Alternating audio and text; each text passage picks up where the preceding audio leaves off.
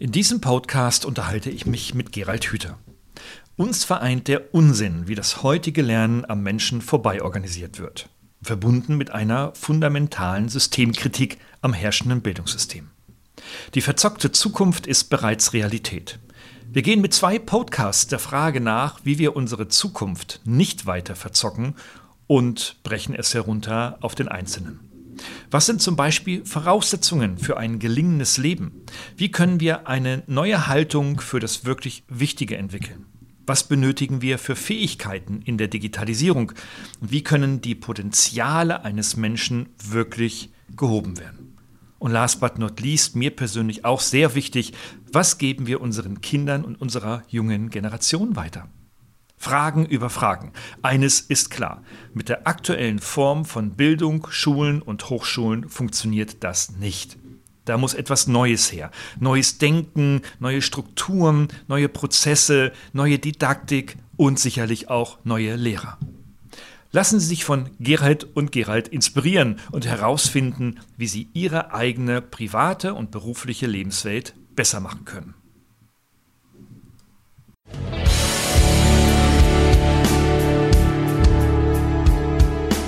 Suchen Sie nach digitalen Strategien für Ihr Unternehmen? Glauben Sie, dass Internet Ihre Kinder schlau macht? Suchen Sie Rat für die Führung unserer jungen Digitalgeneration? Profcast, der Podcast für den verantwortungsvollen und garantiert erfolgreichen Einsatz von digitalen Medien und ihrer Nutzer. Für Unternehmer, Führungskräfte und Mitarbeiter von Professor Gerald Lemke.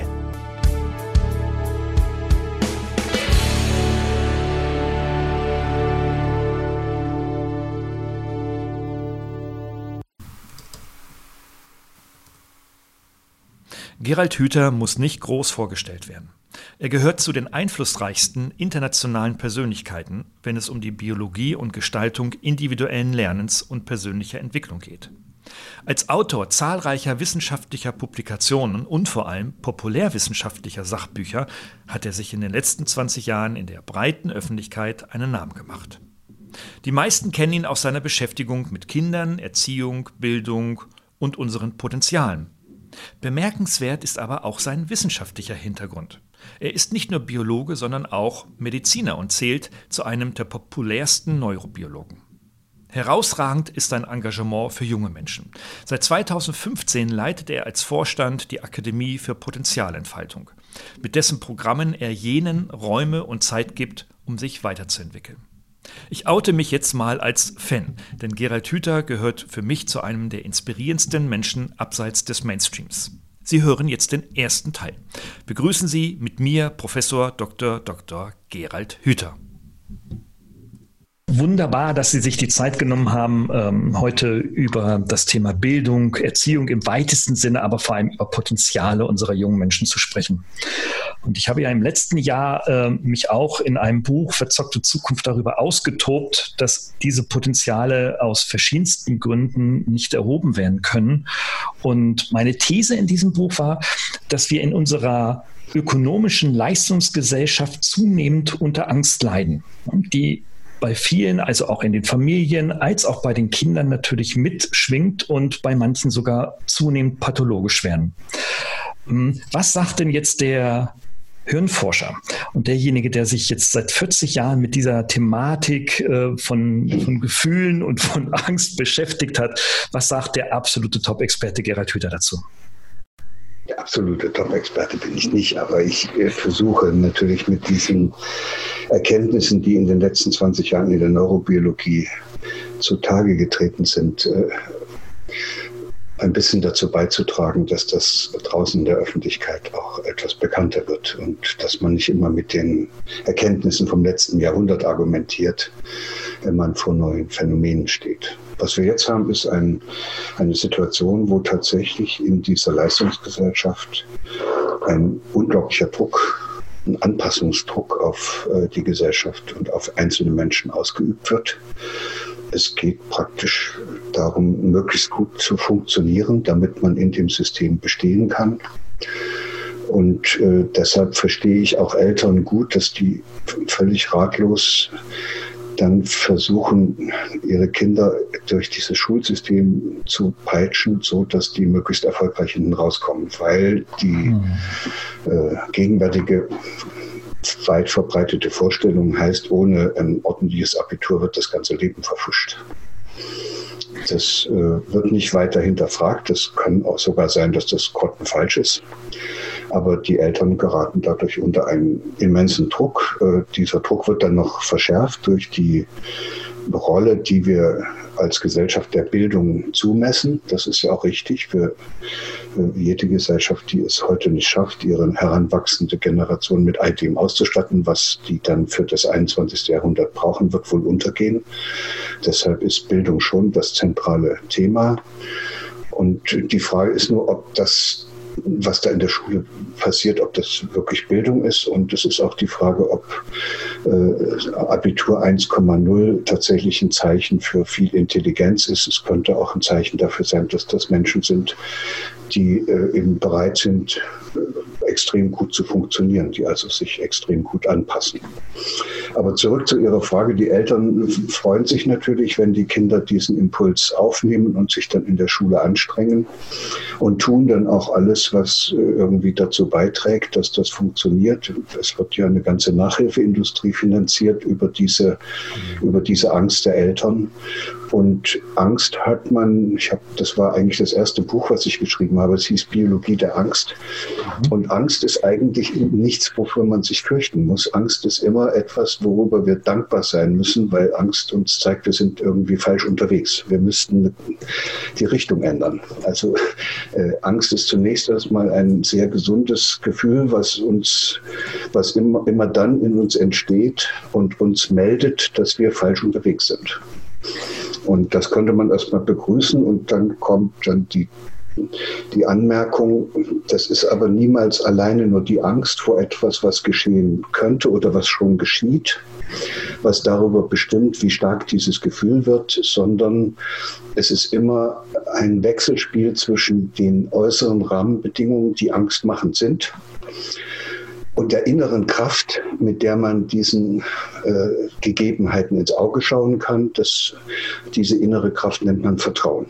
Mhm. Da gibt es eben drei Vertrauensressourcen, die man sich genauer anschauen kann. Das schöne Bild dafür ist ein dreibeiniger Hocker. Wenn Sie nur ein Bein dran haben an dem Hocker, können Sie überhaupt nicht gut drauf sitzen. Und dann brechen Sie ein. Das heißt, und dann haben Sie ein sehr dünnes Fundament, auf dem Sie stehen. Und dann wird Sie auch alles schon gleich umwerfen. Das erste Vertrauensbein heißt äh, Vertrauen in die eigenen Kompetenzen.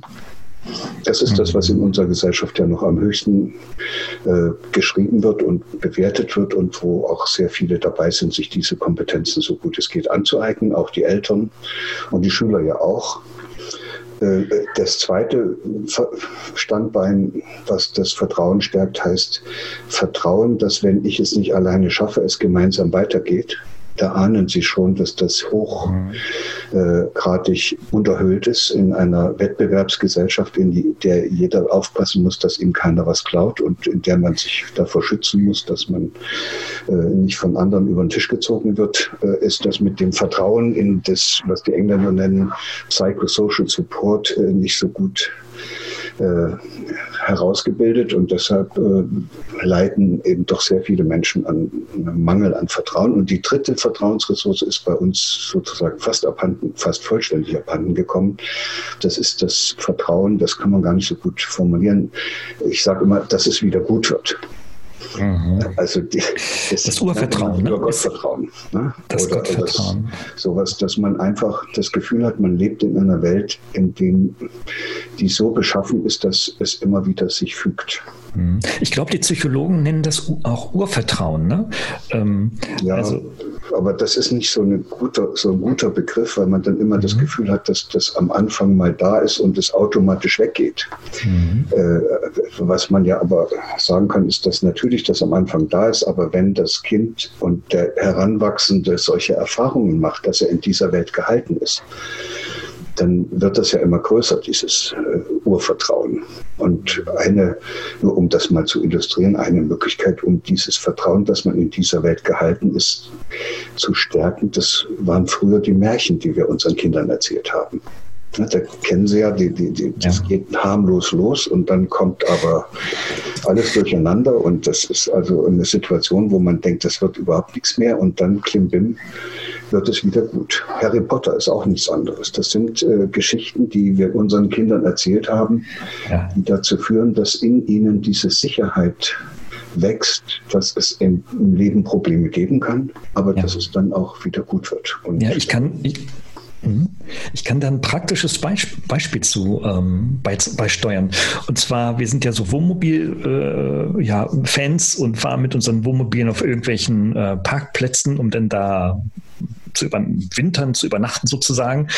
Und äh, meine Frau ist eine begnadete Harry Potter-Fanin und hat dann meiner zehnjährigen Tochter tatsächlich die ersten beiden Bände vorgelesen. Ich saß dann daneben, ne? ich habe irgendwas anderes gemacht und äh, man konnte wirklich dann beobachten, was in dem Kind passiert. Ne? Zuerst so eine gewisse, ja, ablehnende Neugier, dann eine, dann so ein bisschen auch Angst, ne? weil natürlich die Figuren auch seltsam aus dem Lebenskontext neu und fremd sind.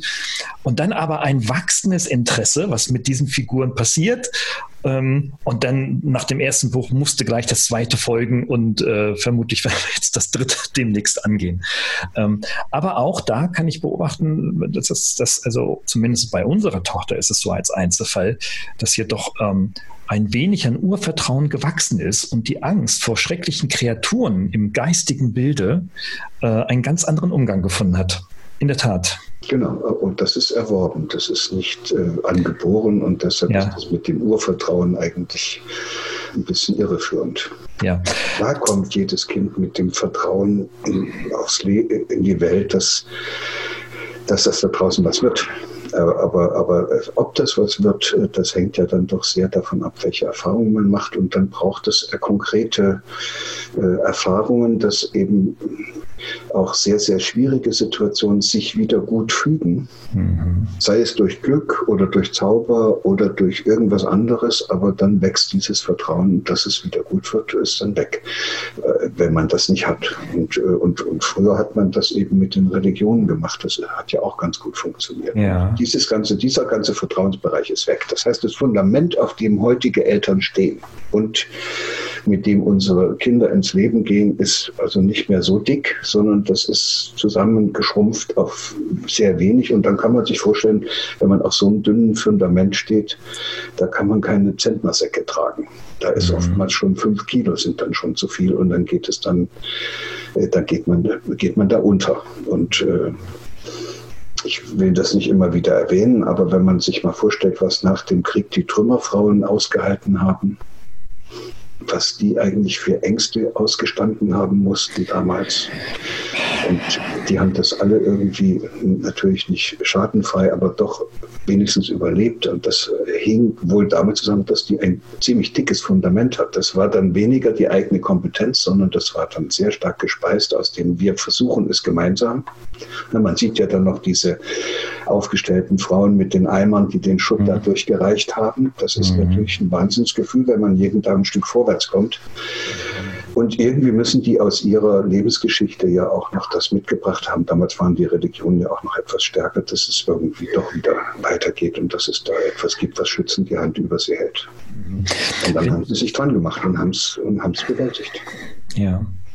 Wenn das am Beispiel, wie Sie sagen, meiner Tochter ähm, zu erwerben ist, ähm, dann also aktiv von außen vermittelt werden kann, dann müssen wir doch in den letzten 10, 20, vielleicht sogar 30 Jahren auch aktiv etwas getan haben, dass das verloren gegangen ist.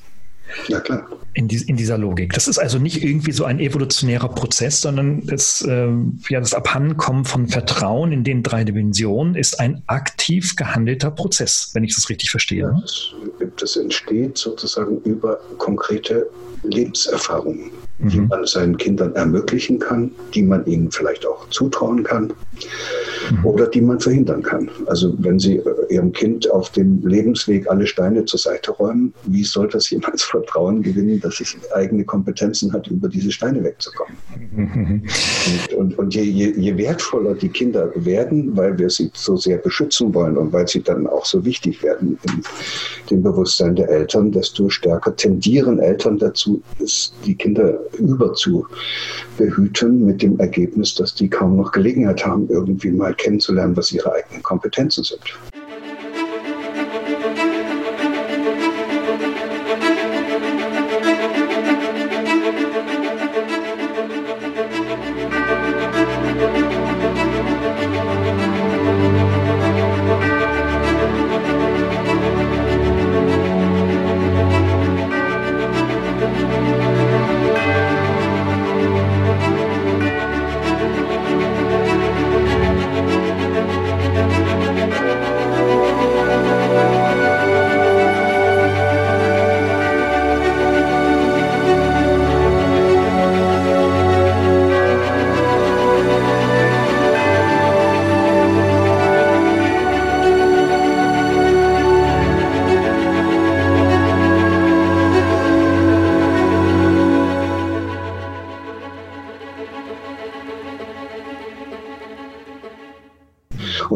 Diese Entwicklung in der Wirtschaft in den letzten 20 Jahren, wo, wo es doch sehr, sehr tough zugeht und wo doch nochmal sehr stark alles sich zuspitzt auf Erfolg oder Misserfolg. Und, äh, und, und gleichzeitig haben wir eine Schulbildung, in der, in der das schon in der gleichen Weise äh, praktiziert wird, sodass eigentlich es nur ganz wenige sind, die dieses Vertrauen gewinnen können, weil sie zu den 10 Prozent gehören, die das locker äh, bewältigen und die anderen 90 Prozent äh, haben eigentlich nur Scheiter, Scheiter, Scheitererfahrungen, haben es nicht hingekriegt. Mhm.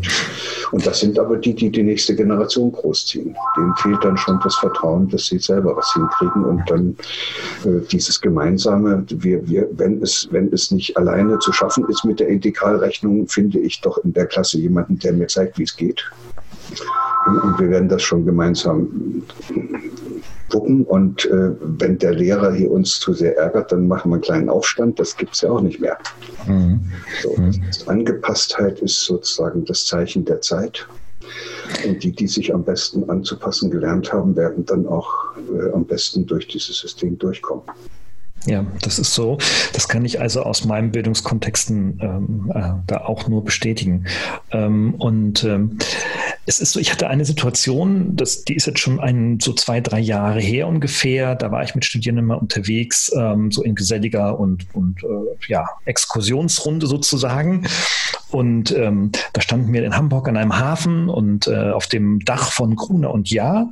Da, dort wurden wir geladen und durften uns dann Vorträge ähnliches anhören. Und dann habe ich so gesagt, so, Leute, wenn ihr hier oben steht oder stehen wollt, dort, wo immer denn die Vorstände, CEOs, Geschäftsführer, also die Entscheider dieses Unternehmens stehen, dann müsst ihr ganz schön hart arbeiten. Ähm, natürlich kommt das so aus meiner alten Welt. Ja, ich bin in einer Welt groß geworden mit 12 und 15 Stunden Tagen, um irgendetwas zu schaffen. und da guckten mich die Studierenden ganz entgeistert an und sagten, nee, das wollen wir gar nicht. Also es waren alle sich einig, das wollen wir gar nicht. Ja? Ich sagte ja, was, was wollt ihr nicht? Wollt ihr nicht hier oben stehen oder wollt ihr nicht hart arbeiten? Und dann sagten sie, naja, hier oben stehen mag nett sein, aber hart arbeiten, dafür würden wir jetzt nicht. Und ähm, es scheint wohl so zu sein, dass in der, in der jüngeren Generation dieser Gap, ne, über den wir sprechen, wohl emotional schon irgendwie erfahren wird, aber es sich die meisten wohl noch nicht bewusst kognitiv vor Augen führen können, oder? Also wir brauchen doch eigentlich noch viel mehr messerscharfe Aufklärung in diese, in diese Richtung. Ich weiß nicht, ob es Aufklärung bringt. Also wir bräuchten mhm. viel mehr lebendige Erfahrung. Äh, zum Beispiel die Erfahrung, dass wenn man keine Kompetenzen sich angeeignet hat, dass man dann auch mit dem Leben nicht zurechtkommt. Dass man Probleme, die man hat, nicht lösen kann, wenn man nicht zusammenarbeitet. Und, und da muss man dann fragen, wo sind denn jetzt die Gelegenheiten, wo Kinder und Jugendliche oder später Studierende äh, mal zeigen können, was sie drauf haben die jetzt auch mit dem Bachelor und diesen neuen Situationen an den Universitäten ist das ja eine, eigentlich eine Fortführung dessen, was in der Schule schon passiert ist. Da dürfen die mal ein Praktikum machen, aber das ist doch nicht das, worum es geht. Das, äh, normalerweise, das darf ja nun der Hirnforscher sagen, ist es so, dass wir dann was lernen, wenn wir es selbst ausprobieren können. Also der, die, die vornehmste und nachhaltigste und schnellste und beste Form des Lernens ist das spielerische Ausprobieren, wie es geht. Mhm. Auch auf die oder sogar unbedingt mit der, mit der Möglichkeit zu scheitern und Fehler zu machen, weil man ja nur aus diesen selbstgemachten Fehlern lernen kann, wie es anders gehen müsste. Und so haben, glaube ich, Menschen über 100.000 Jahre ihre Erfahrungen gemacht. Durch Ausprobieren, durch gemeinsames, ko-kreatives Tätigsein und, und wenn es nicht gegangen ist, haben sie es halt anders versucht. Ich habe immer diesen schönen Satz, der uns allen vielleicht irgendwie auf die Stirn geschrieben sein sollte. Wir sind alle nur Suchende, keiner weiß, wie es geht. Ja, aber wenn in dem Augenblick, wo ich als, als Heranwachsender und damit Suchender von anderen vorgegeben bekomme, was wie zu gehen hat, dann macht man dieses spielerische Ausprobieren. Das wird dann unterbunden und damit fehlen einem diese Erfahrungen, dass man selbst der Gestalter seines eigenen Lernprozesses ist. Ja, ja. Und damit wird man zum Objekt von Belehrungen und Bewertungen.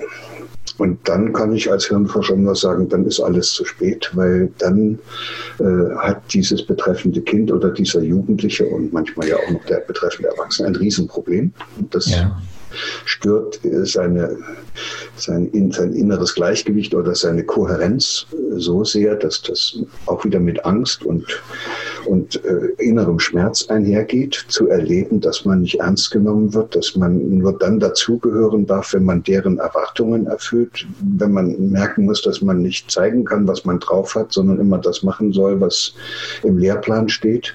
Mhm. Und, mit diesem, und diesem, mit diesem Problem muss man dann fertig werden. Und, äh, und damit wird man nicht fertig, indem man äh, englische Vokabeln lernt, sondern da muss man sehen, wie man sich da behauptet. Und eine Möglichkeit besteht eben dann darin, dass man, wenn man selber zum Objekt gemacht wird, dass man sehr schnell begreift, dass das nicht mehr so wehtut, wenn man andere auch zum Objekt macht. Also der Dozent ist ein Arschloch zum Beispiel. Ist nicht schön. So, dann dann tut es nicht mehr weh, wenn der einen blöd findet. Man findet den ja auch blöd. Da ist man raus aus der Nummer. Das geht früh los und kleine Kinder, die dann schon sagen, blöde Mama, da, da geht schon los. Ja, ja, ja, ja. So, und dann kann man auch noch lernen, wie man am besten jetzt seine eigenen Interessen durchsetzt, indem man andere Leute vor seinen Karren spannt. Ist auch eine gute Methode. Mhm. Dann macht man die alle zum Objekt seiner eigenen Absichten und Ziele. Und, und wer das besonders gut gelernt hat, wird dann auch noch in diesem gegenwärtigen System Führungskraft. Das ist schon ein fragwürdiges Unterfangen. Und andere gibt es dann eben auch noch, die sieht man meistens nicht so. Das sind diejenigen, die es nicht fertigbringen, andere für ihre Zwecke zu benutzen und die sich lieber selbst die Schuld geben. Also die mhm. sagen, ich bin so blöd. Ich kann das nicht. Naja, Mathe, das Mathe kann ich nicht. Oder Turnen kann ich nicht. Oder singen kann ich nicht. So. Und dann kann dann die Matheprüfung kommen und man vergeigt sie natürlich, weil man ja schon Angst hat und auch das wirklich nicht verstanden hat. Und dann sagt man, der Lehrer sagt dann, das war wieder nichts. Und dann sagt man, ja, weiß ich doch, Mathe kann ich nicht. Mhm. Meine Mutter auch schon und das ist vererbt. Die Wissenschaft hat gesagt, das ist vererbt. Und da kann ich nur sagen, das ist Denken aus dem vorigen Jahrhundert. Absolut, absolut. Genauso wie. Es gibt keine genetischen Anlagen dafür, ob man Mathe kann oder nicht. Ja. Und wenn einer kein Mathe kann, dann hat ihm einer die Freude am Denken versaut. Ja, so. ja, ja, ja, wohl wahr.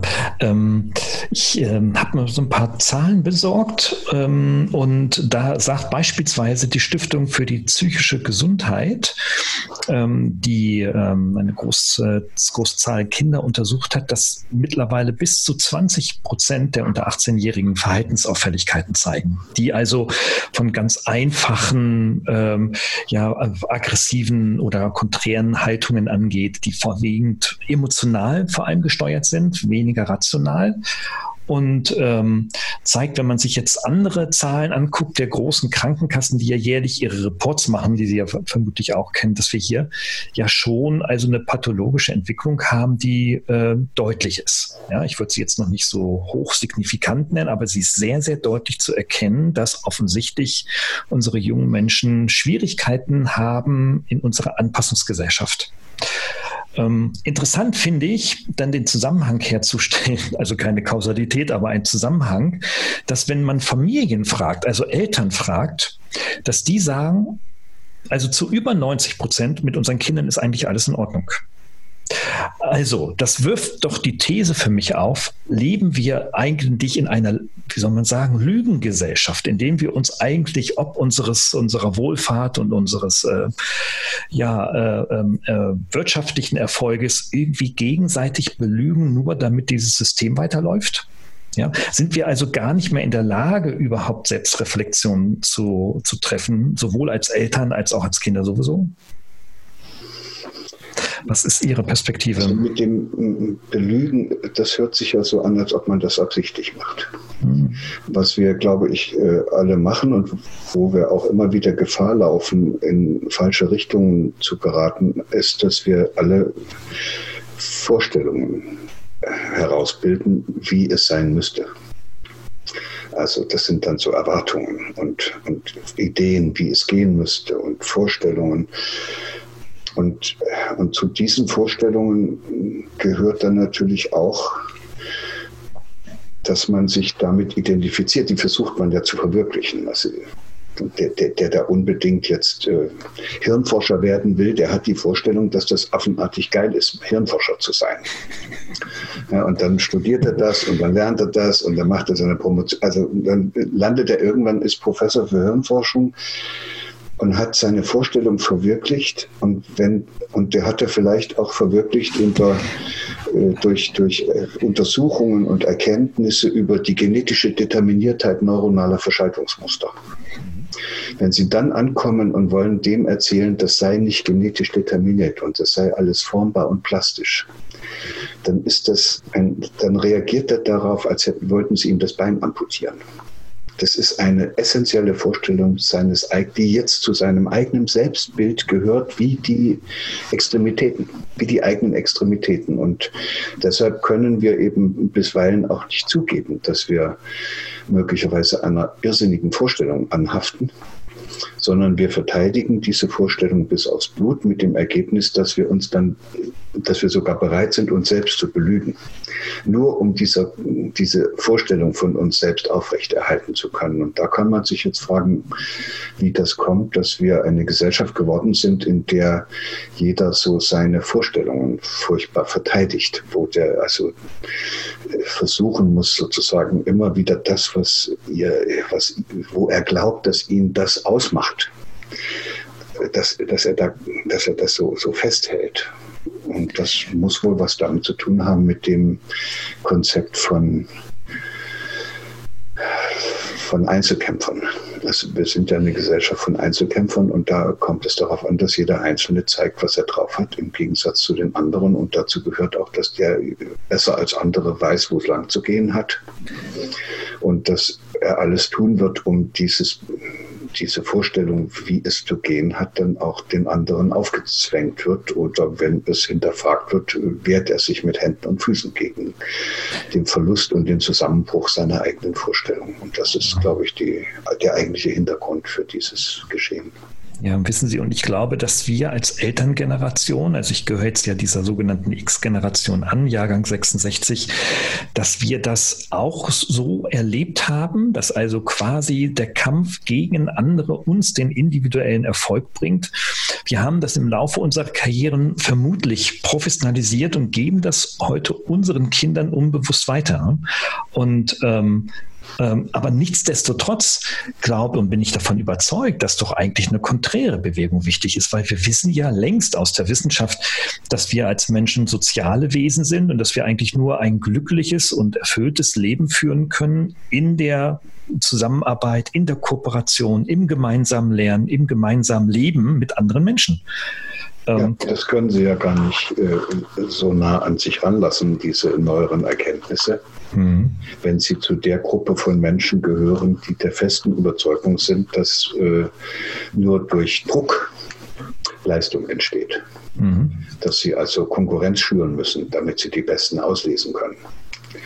Und das ist ja der Grund, weshalb im Augenblick unser Schulsystem so resistent gegen jede Form von Veränderung ist. Nicht, weil mhm. die Schüler es nicht anders könnten, oder die Lehrer es nicht anders könnten oder die Politiker so starrsinnig sind, sondern wir haben eine Mehrheit in der Bevölkerung, übrigens unseres Alters, die fest davon überzeugt ist, dass in der Schule Druck gemacht werden muss, dass man nichts lernt, wenn man nicht immer zu übt, dass man äh, Zensuren, also Bewertungen braucht, damit man sich anstrengt und äh, dass man in die Schule gehen muss, und dass das nicht freiwillig sein kann. So, jeder Politiker, der jetzt auf die Idee käme, die Schulpflicht abzuschaffen, weil er sagt eigentlich, und so sagt es ja auch die Wissenschaft, eigentlich ist das, das ist, ist das Bedürfnis, etwas zu lernen in jedem Kind von Anfang an da. Und das weiß man ja auch, bis sie dann in die Schule gehen wollen, die ja alles lernen.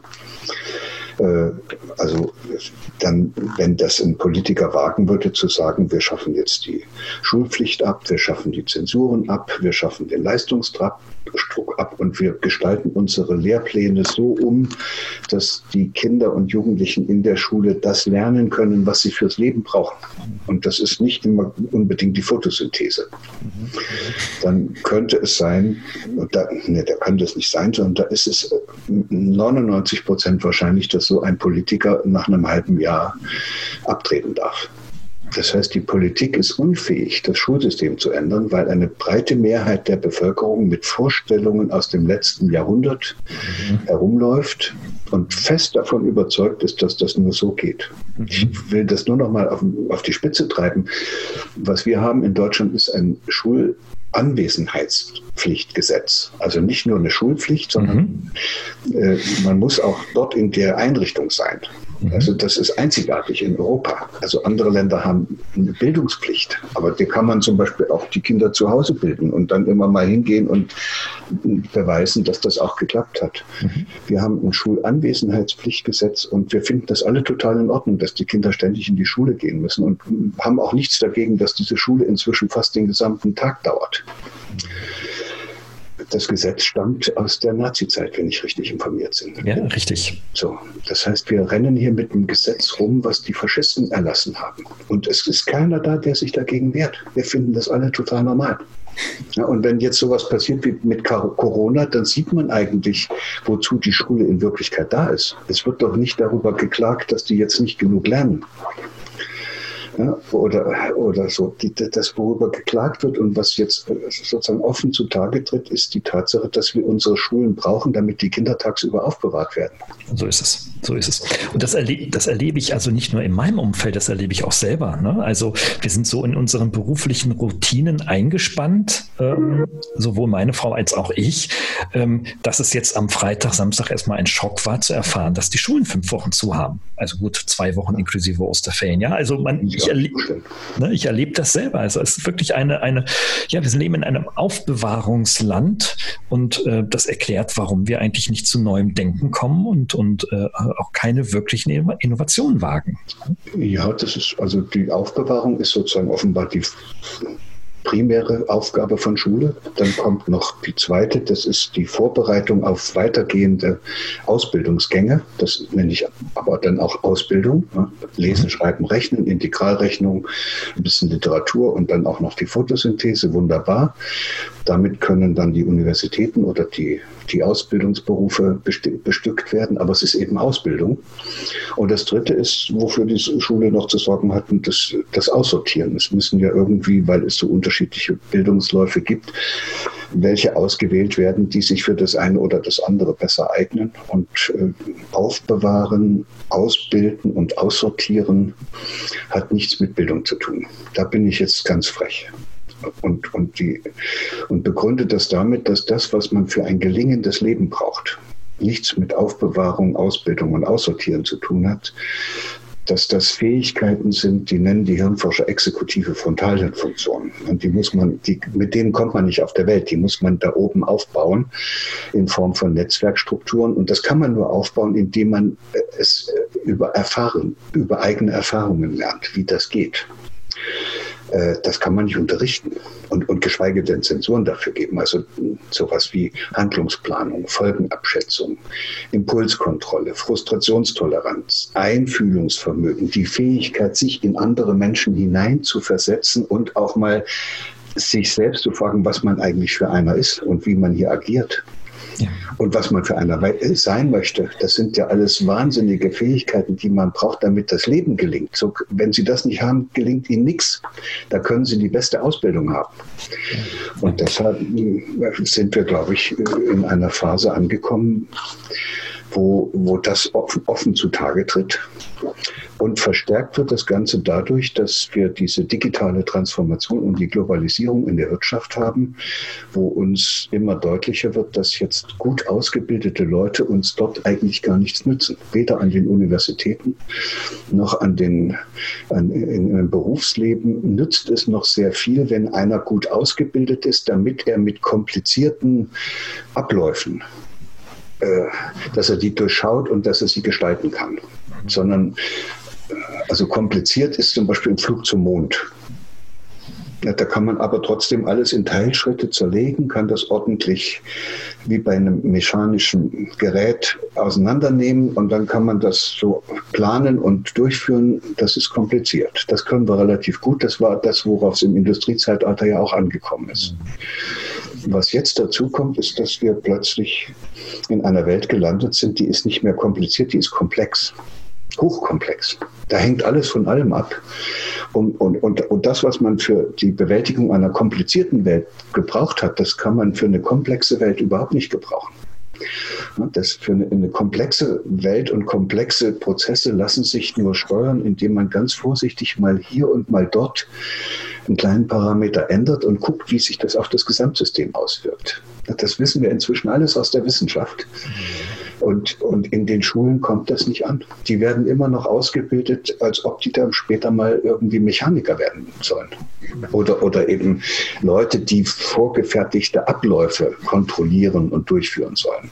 Dar darum geht es nicht mehr. Und das, was da jetzt auf die jungen Leute zukommt, Dafür sind die überhaupt nicht vorbereitet. Mhm. Und deshalb werden wir da einen Mordschiffbruch erleiden, fürchte ich, wenn wir da nicht bald die Kurve kriegen. Im zweiten Teil des Podcasts hören Sie, wie die Digitalisierung unsere Gesellschaft und Wirtschaft verändert und warum alles ersetzbar ist, außer die Freude am Lernen und am Tun. Warum ist Freude, sich neues Wissen anzueignen, so wichtig für ein gelingendes Leben?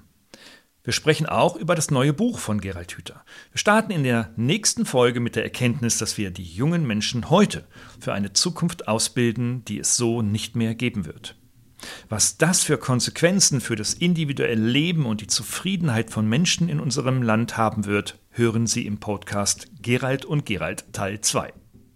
Schreiben Sie uns doch mit Hilfe des Kontaktformulars in den Show Notes, was Sie in nächster Zeit unbedingt Neues lernen möchten. Wir freuen uns auch über jeden Kommentar und neue Hinweise. Bis zum nächsten Mal. Tschüss.